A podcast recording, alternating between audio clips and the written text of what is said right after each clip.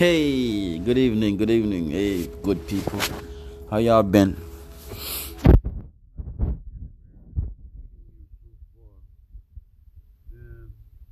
Thank you for everybody that went out and vote.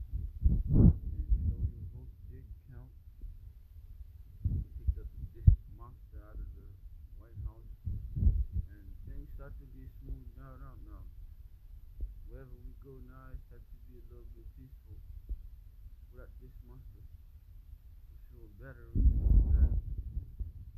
What I gotta say to you people, man, thank you again.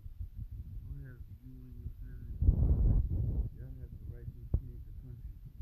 Us black people, know we can create the of this country. And we the platform of this country. Us, the minorities, we have the power to put the new president in power.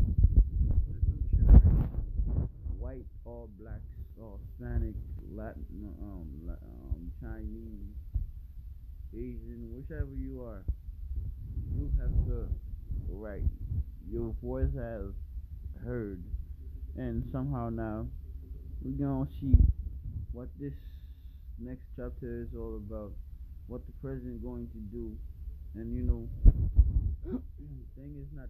It wasn't good on Trump, so now we're gonna start to see, you know, people will become as one as it is again, and you know, we sit down someplace and go eat without no problem. But COVID 19 is still killing us. COVID 19 is still killing us somehow. The virus is still around, the virus is all over the place. and wishes we know it, we're trying to stay away from, you know, everything, you know, everybody that's around us. But somehow, thing happens, man, you know.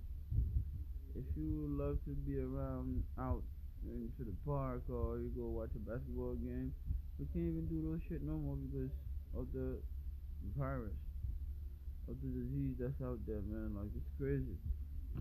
But I can't wait for this country to get like more normal. Where we go wherever we want, we can sit down and uh, drink at the bar and whatever we have to do. You never have to go to the bar. Some rest- there's still some restrictions, so which is well, good too. But somehow we need more leverage. We need to do more.